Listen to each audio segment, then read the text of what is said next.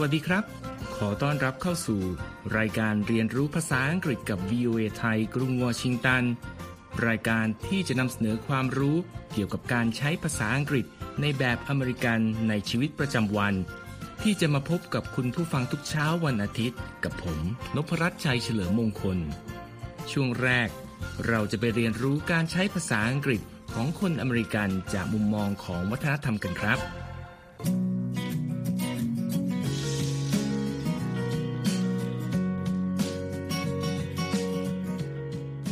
ในช่วงแรกนี้ คุณนิติการกำลังวันจะมาร่วมสนทนาเกี่ยวกับวัฒนธรรมการใช้ภาษาของชาวอเมริกันกันครับ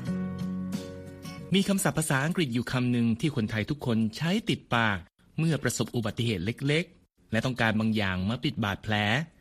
ทราบไหมครับว่าคำไหน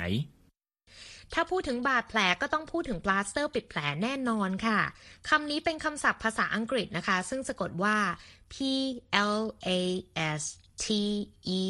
R plaster ซึ่งไม่ได้มีความหมายเพียงแค่วัสดุสำหรับปิดแผลเท่านั้นนะคะ แต่ยังแปลได้ว่าปูนปลาสเตอร์ หรือปูนฉาบผนังค่ะเมื่อเป็นคำนาม และถ้าเป็นคำกริยาค่ะ ก็จะแปลว่า ฉาบ พอก หรือปิดแผลได้ด้วยนะคะ ใช่แล้วครับ แต่สิ่งที่หลายคนอาจไม่ทราบก็คือว่าคำว่า plaster นั้นเป็นคำที่คนอังกฤษ หรือผู้ที่ใช้ภาษาอังกฤษตามแบบคนอังกฤษ ใช้เรียกวัสดุที่ว่านี้นะครับ แต่ถ้ามาหา plaster ที่สหรัฐ หรือพูดกับคนอเมริกัน ก็มีโอกาสงงและไม่เข้าใจกันได้นะครับนอกจากจะไม่เข้าใจซ้ำร้ายจะหาไม่เจออีกนะคะ เพราะว่าที่สหรัฐค่ะ ถ้าต้องการจะหาพลาสเตอร์ปิดแผล เราต้องพูดว่า band-aid คำนี้นะคะประกอบด้วยคำศัพท์สองคำค่ะ คือคำว่า band ที่สะกดว่า b a n d band ที่แปลว่า แถบหรือวงดนตรีนะคะ เวลาทำหน้าที่เป็นคำนาม หรือถ้าเป็นคำกริยาค่ะ ก็จะแปลว่า รัด มัด ผูก หรือรวมกลุ่มค่ะ และอีกคำก็คือ aid ที่สะกดว่า a i d aid โดยเวลาทำหน้าที่เป็นคำนามนะคะคำนี้จะแปลว่าการช่วยเหลือ การอุปถัมภ์หรือการสงเคราะห์ค่ะ แต่ถ้าเป็นคำกริยานะคะ ก็จะแปลว่า ช่วย เกื้อหนุน หรือกู้ภัยค่ะ แต่ที่มาที่ไปของคำว่า band-aid ที่หมายถึงพลาสเตอร์ยา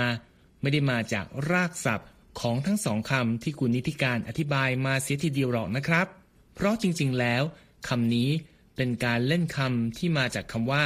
bandage ซึ่งสะกด b a n d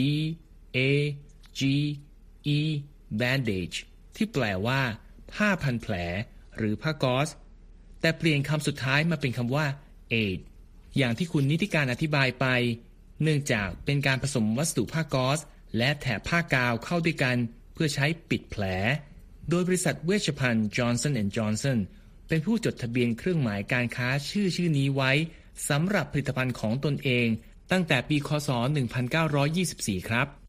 และหลังจากนั้นเป็นต้นมานะคะ คนอเมริกันก็จะเรียกหาพลาสเตอร์ปิดแผลว่า band-aid มาโดยตลอดนะคะไม่ว่าจะมีบริษัทไหนผลิตสินค้าแบบใหม่ออกมากี่แบบกี่ชิ้น ผู้บริโภคก็จะเรียกหา band-aid ตลอดเวลาค่ะ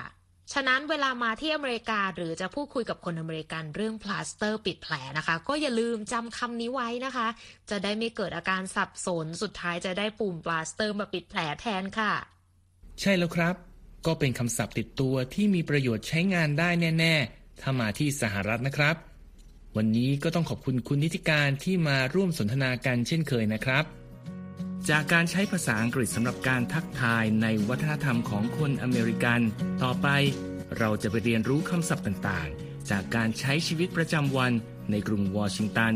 โดยจะมีคุณธัญพรสุนทรวงศ์มาร่วมสนทนากันครับ ค่ะ และวันนี้ที่ที่ดิฉันจะพาไปแนะนำให้รู้จักก็คือ อนุสรณ์สถานอีกแห่ง ที่สะท้อนหน้าหนึ่งของประวัติศาสตร์สหรัฐ ที่หลายคนคงเคยได้ยินมาก่อน และสถานที่แห่งนั้นก็คือ เวียดนาม Veterans Memorial หรืออนุสรณ์สถานทหารผ่านศึกเวียดนาม ซึ่งกระทรวงกลาโหมสหรัฐระบุว่า เป็นอนุสรณ์สถานที่มีผู้มาเยี่ยมชมมากที่สุดในพื้นที่ National Mall ของกรุงวอชิงตัน โดยมีจำนวนผู้มาเยือนถึงปีละกว่า 5 ล้านคนเลยทีเดียวค่ะ ลักษณะที่โดดเด่นที่สุดของอนุสรสถานแห่งนี้ ก็คือกำแพงขนาดใหญ่ ที่มีรายชื่อของสมาชิกกองกำลังสหรัฐ ทั้งชายและหญิงกว่า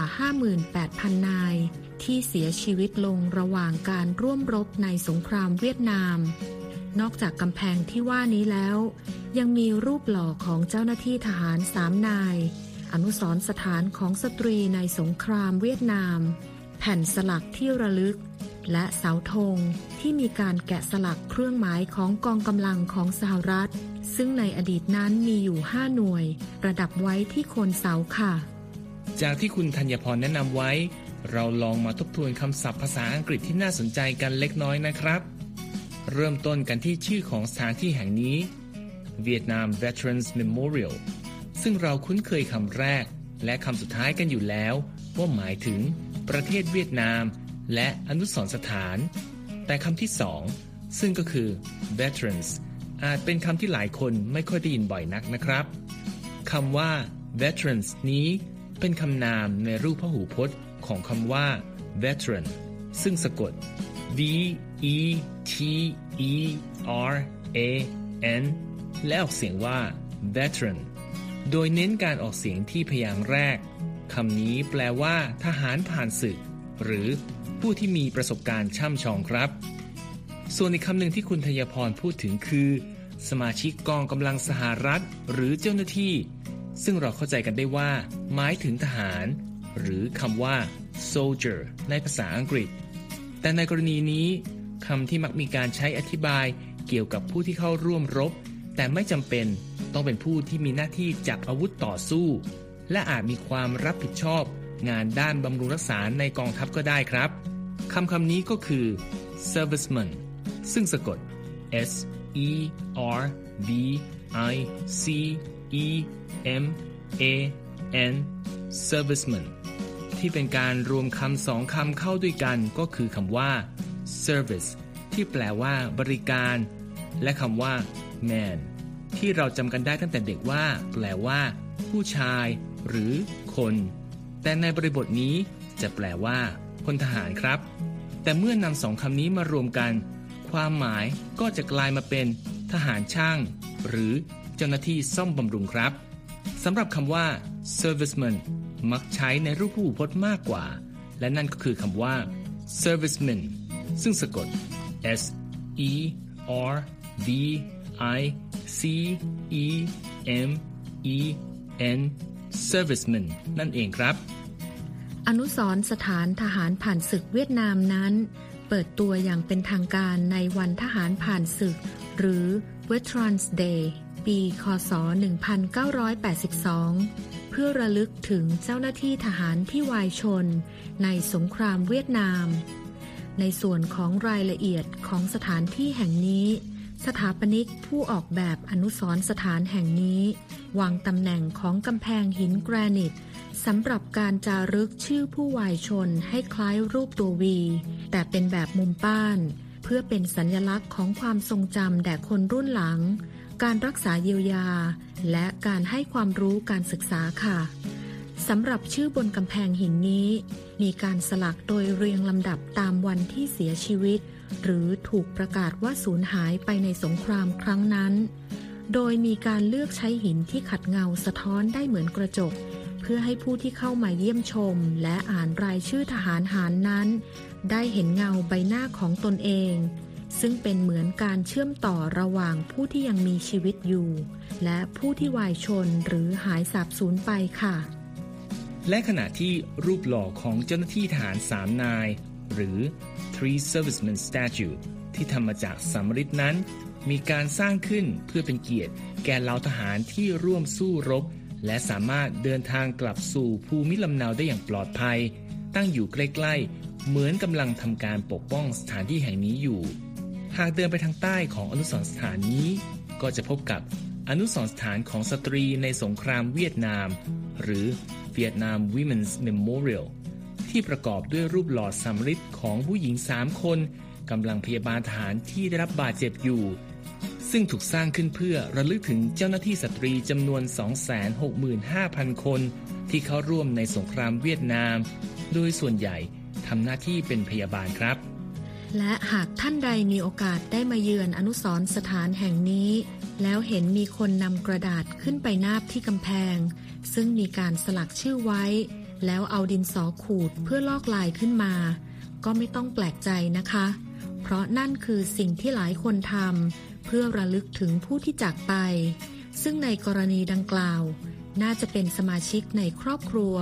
หรือคนรู้จักที่เข้าร่วมในสงครามเวียดนามค่ะ นอกจากนั้นยังมีการวางของที่ระลึกต่างๆ ไว้ที่กำแพงแห่งนี้มากมาย จนมีจำนวนของที่ถูกวางไว้ในแต่ละปี มากถึงหลายพันชิ้นเลยทีเดียว ตั้งแต่ดอกไม้ หรือช่อดอกไม้ ไปจนถึงจดหมาย หมวก และรองเท้าทหารเป็นต้นค่ะ ในกรณีนี้ เจ้าหน้าที่เรนเจอร์จะนำของที่ไม่เน่าเสีย ไปเก็บไว้ที่สำนักงาน National Park Service ขณะที่ของบางชิ้นอาจถูกนำไปจัดแสดงที่พิพิธภัณฑ์ประวัติศาสตร์อเมริกัน หรือ American History Museum ต่อไปค่ะ การขูดชื่อใส่กระดาษเพื่อนำกลับไปเป็นที่ระลึก หรือแม้แต่สิ่งของที่ถูกนำมาวางไว้ที่อนุสรณ์สถานนี้ ในภาษาอังกฤษจะใช้คำว่า memento ซึ่งสะกด m o m e n t o memento เป็นคำนามที่มีรากศัพท์มาจากคำกริยาในภาษาละติน ซึ่งสะกดเหมือนกัน และมีความหมายว่าให้จำไว้ แต่ในกรณีนี้เป็นคำนามภาษาอังกฤษ และมีความหมายว่า สิ่งของ หรือวัตถุที่มีไว้เตือนความทรงจำหรือที่ระลึกนั่นเองครับคำนี้อาจทำให้หลายคนนึกถึงคำศัพท์ภาษาอังกฤษที่สะกดคล้ายๆกัน ซึ่งก็คือ moment ที่สะกด M O M E N T moment ที่แปลว่า ช่วงเวลา ช่วงขณะ หรือชั่วประเดี๋ยว แต่สองคำนี้ไม่ได้มาจากรากศัพท์เดียวกันนะครับ และวันนี้ก็ต้องขอบคุณคุณธัญพรมากนะครับ ที่มาร่วมแนะนำสถานที่น่าสนใจอีกแห่งในเมืองหลวงของสหรัฐครับ ช่วงต่อไปเราจะไปเรียนรู้ไวยากรณ์ภาษาอังกฤษในช่วง Everyday Grammar กันครับ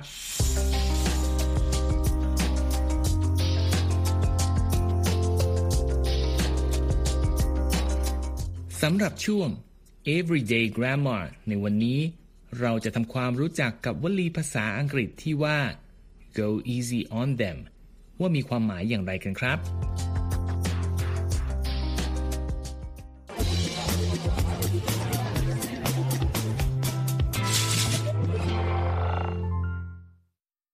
John, look what happened to my lamp. Oh, is that the one you always have on your desk?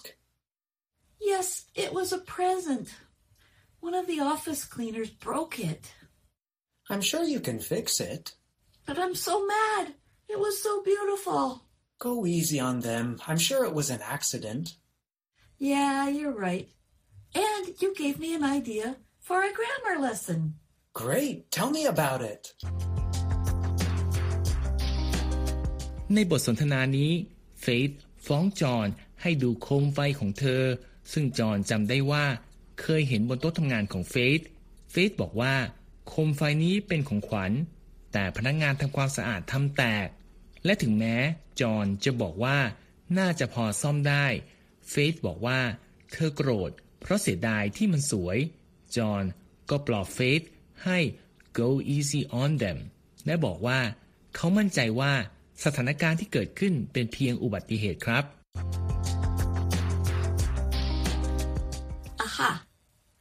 want to talk about the imperative form. And you just gave me another example. You're welcome. Imperatives are like commands, aren't they? What did I say? You said, go easy on them. Notice that sentence has no subject, but we understand it to mean you should. And I meant you should not treat the cleaners too harshly. What is the other example? You said, tell me about it. That also has no subject, but I understood it to mean I should tell you about it. And I should go easy on the cleaners. They have a hard job, and we should thank them. That reminds me of a song. And that's everyday grammar.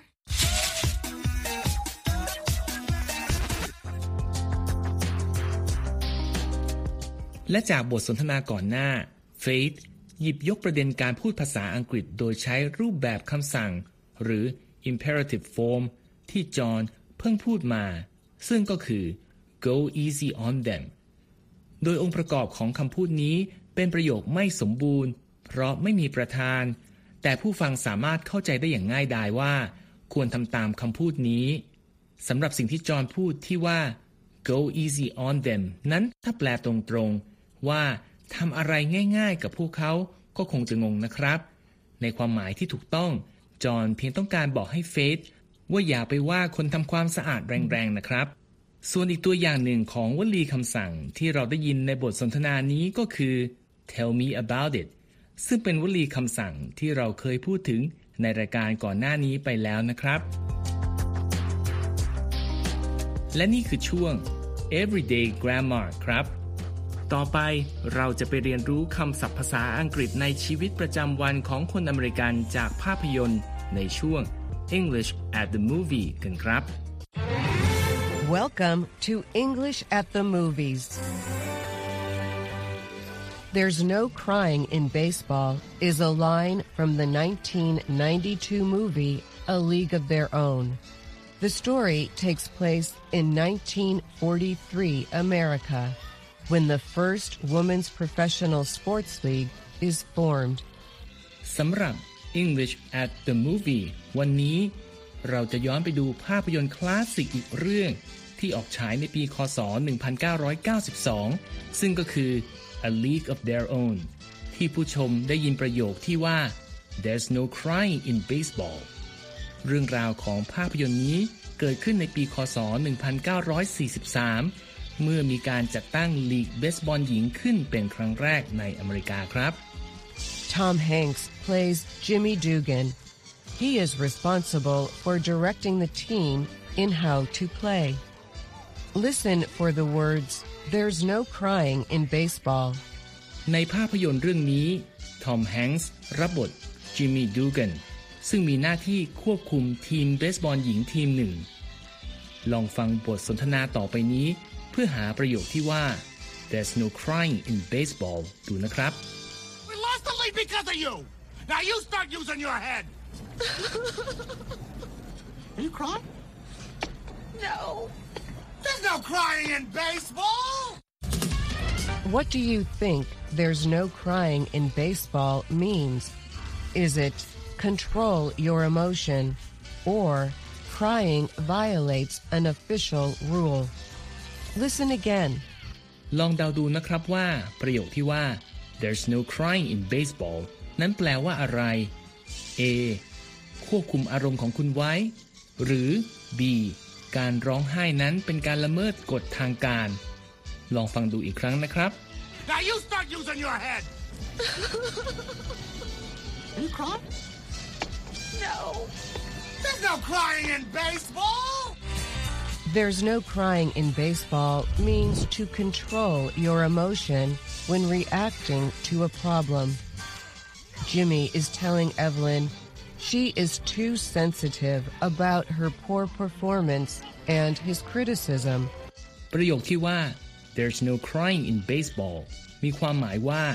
ให้ควบคุมอารมณ์ไว้เมื่อเจอกับปัญหา ในบทสนทนานี้ จิมมี่บอกกับเอเวอร์ลินว่า เธออ่อนไหวมากเกินไป เกี่ยวกับผลงานที่ย่ำแย่ของเธอ และต่อคำวิพากษ์วิจารณ์ของเขานะครับ Actor Tom Hanks reused the phrase in a real life Twitter post when announcing he and his wife had COVID 19. The phrase is similar to stop feeling sorry for yourself. And that's English at the movies. และถึงจะผ่านมาหลายปีแล้ว ทอมแฮงส์ก็นำประโยคนี้มาใช้อีกครั้งในชีวิตจริง โดยการทวีตข้อความออกมา เมื่อประกาศว่าเขาและภรรยาติดโควิด -19 วลีนี้มีความหมายคล้ายๆ กับวลีที่ว่า stop feeling sorry for yourself หรือ อย่าไปมัวเศร้าเสียใจกับตัวเองอยู่เลย และนี่คือช่วง English at the Movie ครับ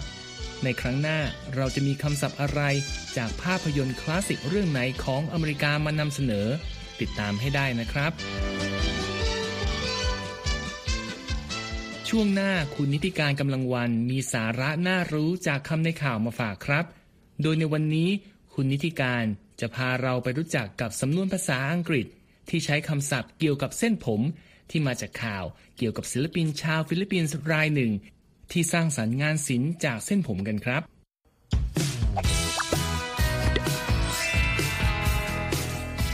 สวัสดีค่ะ กลับมาพบกับคำในข่าวสัปดาห์นี้นะคะ วันนี้เรามีเรื่องราวเกี่ยวกับงานศิลปะที่มาจากช่างทำผมและศิลปินชาวฟิลิปปินส์ซึ่งสร้างสรรค์ผลงานภาพเหมือนบุคคล ด้วยสิ่งที่อยู่ใกล้ตัวอย่างเส้นผมของเขาค่ะ ซึ่งพาดหัวข่าวของรอยเตอร์ระบุว่า Hair today art tomorrow Filipino salon owner uses own hair to create portraits หมายความว่าทำผมวันนี้ทำงานศิลปะพรุ่งนี้ เจ้าของซาลอนชาวฟิลิปปินส์ใช้ผมตัวเองสร้างผลงานภาพเหมือนค่ะข่าวนี้เล่าถึงเรื่องราวของเจสโทนี่การ์เซีย เจ้าของร้านทำผมวัย 32 ปีในกรุงมะนิลาของฟิลิปปินส์ที่สร้างสรรค์ผลงานศิลปะภาพเหมือนบุคคลด้วยเส้นผม โดยเขาได้ใช้ผมของตัวเขาเองที่ขลิบมาสั้นๆ ด้วยปัตตาเลี่ยน และนำเส้นผมมาผสมกับเรซินก่อนจะใช้ผู้กันจุ่มส่วนผสมดังกล่าวไปทาบนแผ่นผ้าสีขาว ที่มีโครงร่างของภาพวาดเหมือนที่ออกแบบไว้ ผลงานส่วนใหญ่ของกาเซียจะเป็นภาพเหมือนของนักแสดงและศิลปินดัง และแต่ละชิ้นจะใช้เวลาประมาณ 2-5 ชั่วโมงค่ะคำในข่าวสัปดาห์นี้ค่ะ ขอเสนอคำว่า hair เป็นคำนามนะคะ แปลว่าผมค่ะ จากตัวอย่างในข่าวนี้นะคะ เราจะเห็นว่าคำว่า hair เป็นคำนามที่นับไม่ได้นะคะ ซึ่งหมายถึงเส้นผมโดยรวมนั่นเองค่ะ แต่ถ้าเราอยากจะใช้ในบริบทที่อยากระบุว่าผมนั้นมีกี่เส้น จะสามารถใช้ได้ 2 แบบนะคะ แบบแรกก็คือการใส่หน่วยนำหน้าลงไปค่ะ ตัวอย่างเช่น Grandpa pulled out a hair on his head when Noina asked what the gray color looked like หมายความว่า คุณตาดึงผมออกมาหนึ่งเส้นจากศีรษะของเขา เมื่อน้อยหนาถามว่าสีเทานั้นเป็นอย่างไรค่ะ แบบที่สองนะคะก็คือการใส่ลักษณะนามลงไปค่ะ ไปดูการใช้ในประโยคกันค่ะ ตัวอย่างเช่น Grandpa paid Noina 50 baht for 10 strands of gray hair the girl pulled out of his head this afternoon หมายความว่าคุณตาจ่ายเงินให้น้อยหนา 50 บาทสำหรับค่าถอนผมงอกจำนวน 10 เส้น ที่เธอถอนจากศีรษะของคุณตาเมื่อช่วงบ่ายนี้ค่ะ มาต่อกันที่คำว่า hairy คำนี้เป็นคำคุณศัพท์นะคะ แปลว่าขนดกหรือผมดกค่ะ ไปดูการใช้คำว่า hairy ในประโยคกันค่ะ ตัวอย่างเช่น at 20 Adam is already worried about getting bald as no males in his family are hairy หมายความว่า ในวัย 20 ปี อดัมเริ่มกังวลว่าจะศีรษะล้านซะแล้ว เพราะไม่มีสมาชิกผู้ชายคนไหนในครอบครัวของเขาที่ผมดกเลยค่ะคำว่า hair ยังปรากฏอยู่ในสำนวนมากมายนะคะ วันนี้นำมาฝากกัน 2สำนวนค่ะ สำนวนแรกคือ buy a hair ให้ความหมายประมาณว่าฉิวเฉียด หรือเส้นยาแดงผ่าแปดนะคะ ไปดูการใช้สำนวนนี้ในประโยคกันค่ะ ตัวอย่างเช่น Tommy and Ricky were competing in a running race in the end Ricky won by a hair หมายความว่าทอมมี่และริกกี้ขับเคี่ยวในการแข่งขันวิ่ง ในที่สุดแล้วริกกี้คว้าชัยชนะแบบฉิวเฉียดมากค่ะ ส่วนอีกสำนวนนะคะคือ to be out of someone's hair ให้ความหมายว่าเลิกวุ่นวาย เลิกวอแวร์หรือเลิกกวนใจใครบางคนค่ะ ไปดูการใช้สำนวนนี้ในประโยคกันค่ะ ตัวอย่างเช่น Honey please just help me wash the car and I will be out of your hair in no time หมายความว่าที่รักได้โปรดช่วยฉันล้างรถหน่อยนะ และฉันจะเลิกวุ่นวายกับคุณในทันทีเลยล่ะ มาส่งท้ายคำในข่าววันนี้ค่ะ ด้วยคำคมจากจูเลียโรเบิร์ตส์นักแสดงหญิงชื่อดังชาวอเมริกันซึ่งเคยกล่าวเอาไว้ว่า My real hair color is kind of a dark blonde now I just have mood hair หมายความว่าสีผมที่แท้จริงของฉันเป็นสีแนวบลอนด์เข้ม ส่วนตอนนี้ฉันแค่มีสีผมตามอารมณ์เท่านั้น เอาละค่ะหมดเวลาสำหรับคำในข่าวสัปดาห์นี้แล้วนะคะ แล้วกลับมาเรียนรู้คำศัพท์ใหม่ๆ กับคำในข่าวได้ในครั้งต่อไป วันนี้ลาไปก่อน see you later สวัสดีค่ะ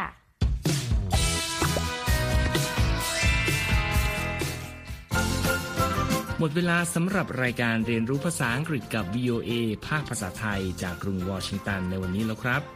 ผมนพรัชชัยเฉลิมมงคล ผู้ดำเนินรายการ ท่านผู้ฟังสามารถกลับมาฟังรายการย้อนหลังได้ทางเว็บไซต์ของเราที่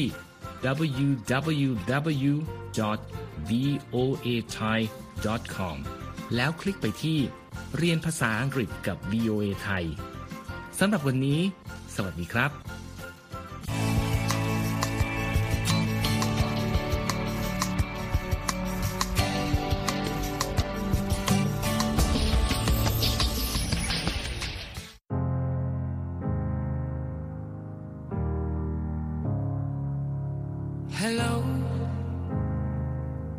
me.